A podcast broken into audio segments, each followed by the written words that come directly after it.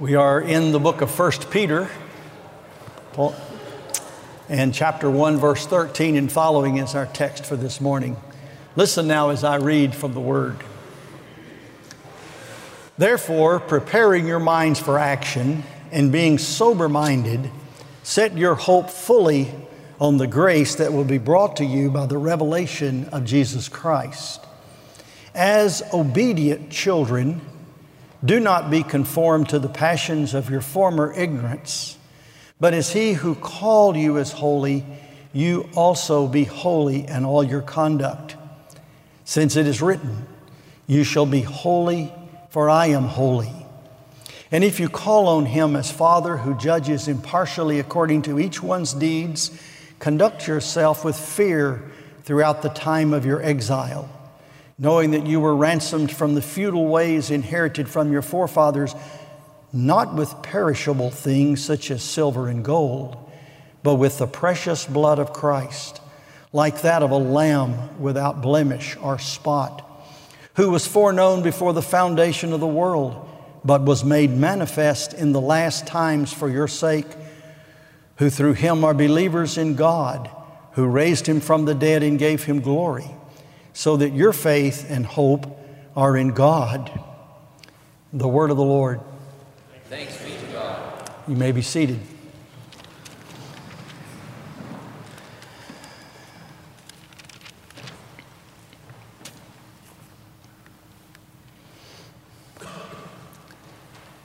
Imagine a world where holiness was the characteristic of all of humanity.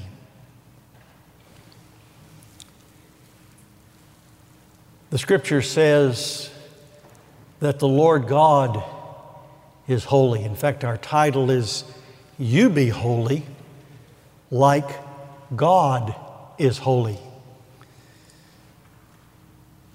What is holiness? What does it mean to be holy? Well, in the absolute, in the perfect sense, God is holy in that He is separate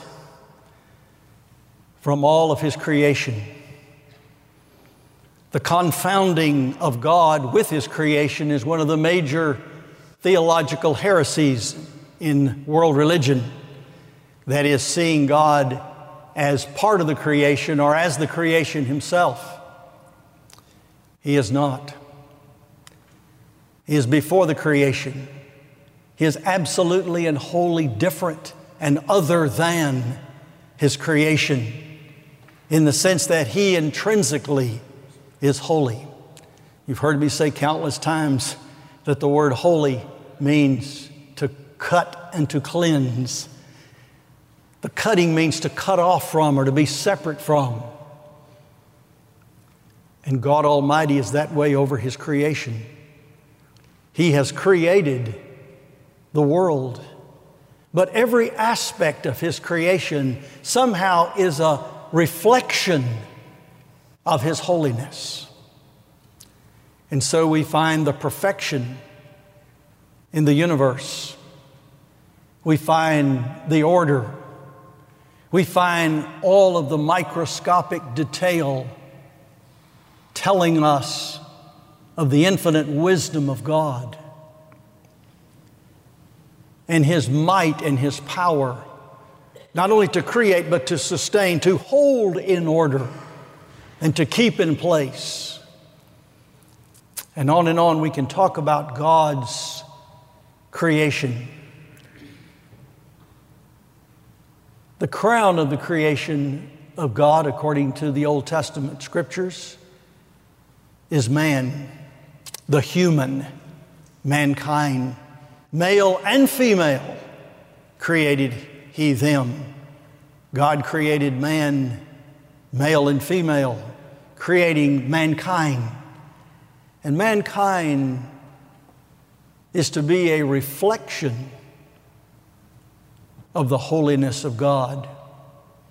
But not only does holy mean cut off from, but it means cleansed or purified.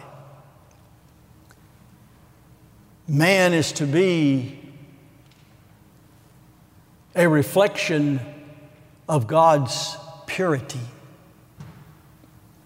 The prophet Habakkuk said of the Lord, You are of two pure eyes to behold iniquity. God is absolutely perfect and pure. And man in his creation was to be a reflection of that perfection and that purity. Imagine a world filled with people who were the reflections individually and corporately. The human race reflected the holiness of God in his moral perfections. What a place that would be. What a place that would be. Adam and Eve, having fulfilled the mandate to be fruitful and multiply, would have filled the earth with their offspring, who each and every one reflected the moral purity of God. Then would come to pass that which the prophet spoke of, and that is the glory of God would fill the earth. And each and every person would reflect the moral and absolute holiness of God. You had a world like that, there'd be a lot of people to be out of business. You wouldn't need any criminal justice system. Whose jobs would that eliminate? Starting with the lawyers.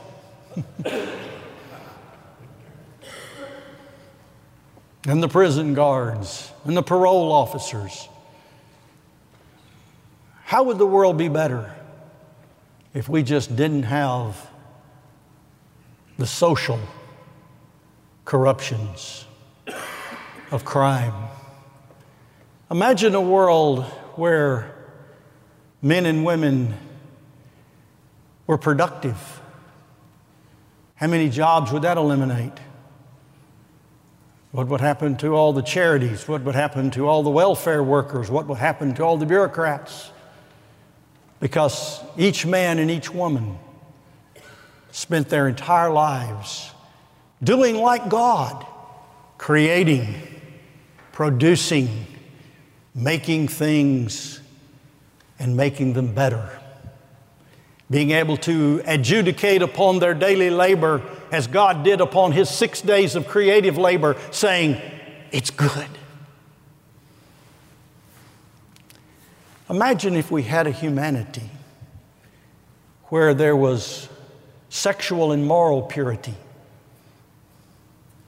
How many grievances, how much hurt, how much devastation, how much shame and embarrassment would be eliminated from our society. Because a man and a woman recognized that they were in the image of God and reflected that moral purity by the way they conducted themselves with each other, with a giving and a sacrificial and an infinite love for each other and for their offspring and their offspring coming forth in that image with the health and the wholeness of psyche.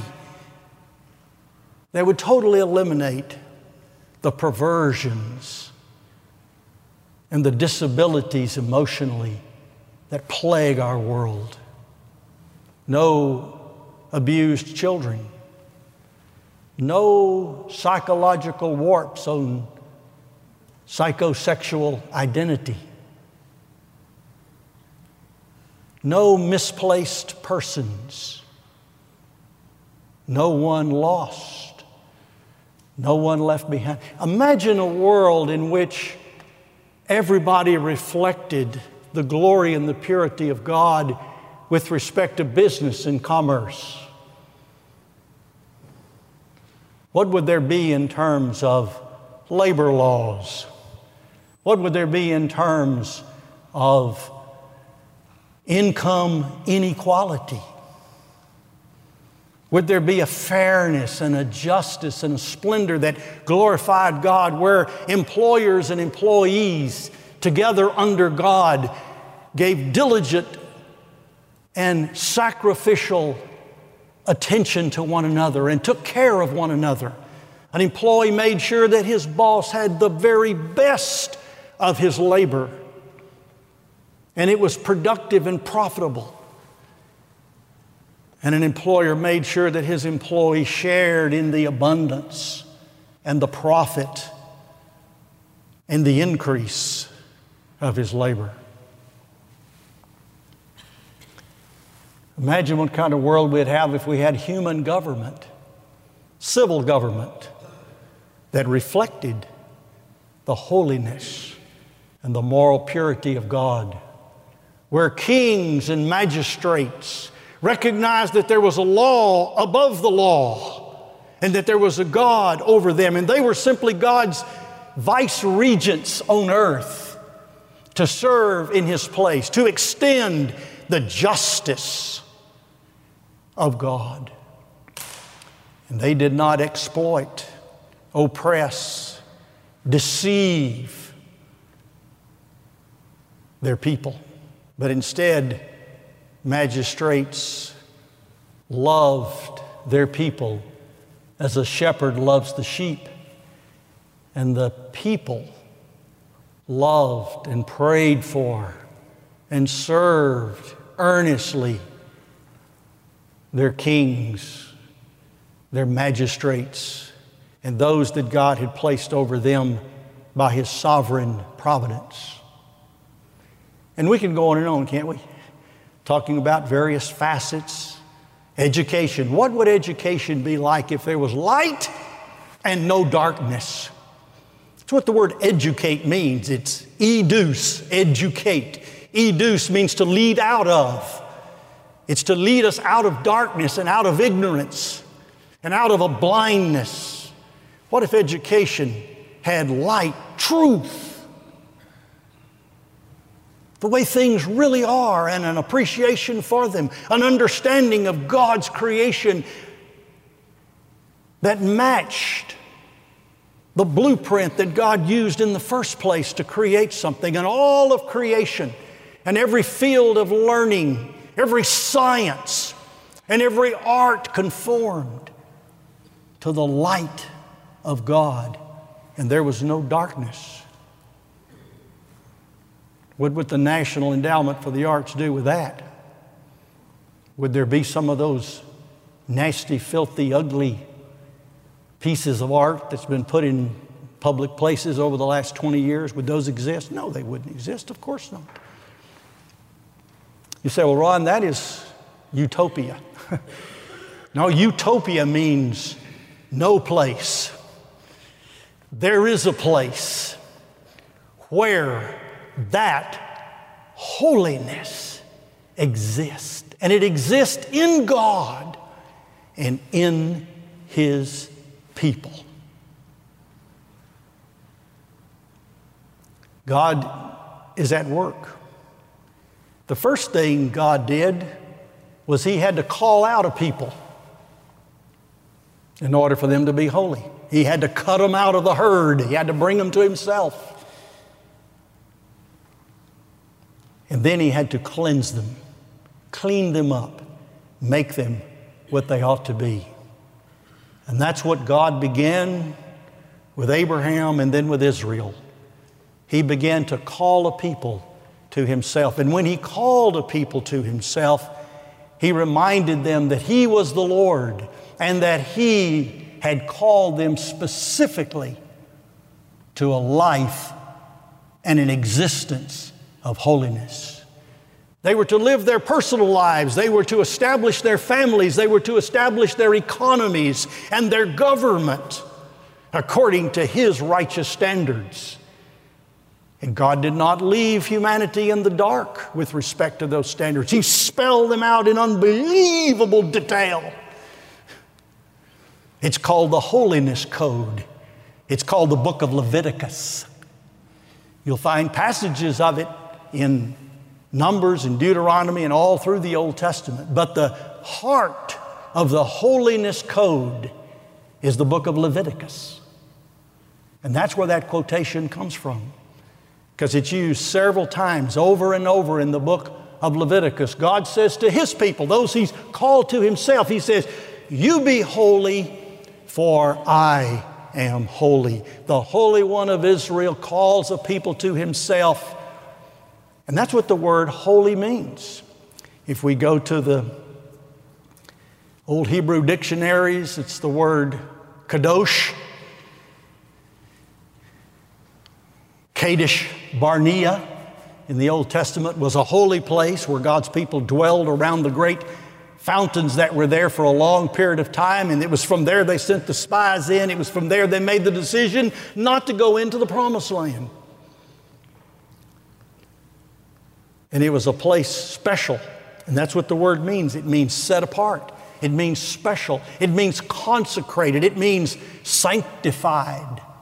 From the Latin sanctus, sanctified.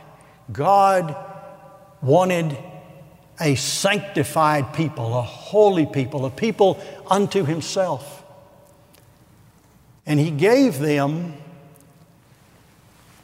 a minimal transcript of His personality as a holy God. And the transcript of the holy character of God is spelled out in the book of Leviticus. Everything that God called upon them to have and to do and to be was because He was like that, and He had done that, and that was who He was. And when you get to the book of Leviticus, you begin to see this spelled out. God tells them how to live before Him with a sanctified, consecrated, devoted affection. He shows them how to become clean and to be morally purified. A couple of the things that we say they're in the likeness of God is God is light. God is a consuming fire. These are symbols that show the holiness of God, the purity of God. It's not just a fire that burns to warm, it's a fire that burns to a temperature that will absolutely eradicate everything that is not the pure gold or the pure silver. It is a purifying fire. And that's what God is like. God is in the purifying business. So I'll ask you this morning if it's God's plan for humanity, if it's God's plan to sanctify us, to make us holy, to separate us out, to purify us, to make us live according to His righteous standards, and to be like Him, how is He doing in your life? First of all, I ask, are you separated unto the Lord? Have you heard the call? Have you come out from among them and been separate? Are you still pretty much living in the world? You're in the world, you're of the world, your mindset is of the world, your lifestyle is of the world.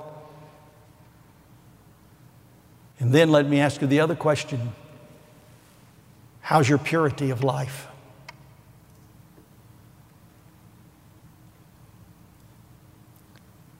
Let me just ask a derivative question.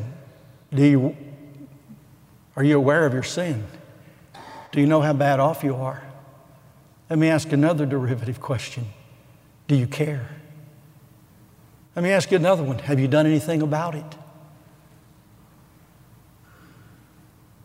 I don't know what you've done about it, but let me bear testimony what I've done about it. I've realized I've got no hope of ever being pure. I have the vilest heart of any person I know. I hope I'd never find somebody as sinful as I am. That person would scare me to death. The hate, the lust, the greed, the violence, the haughtiness, the arrogance, the anger, the pride that I would find in that person would repulse me.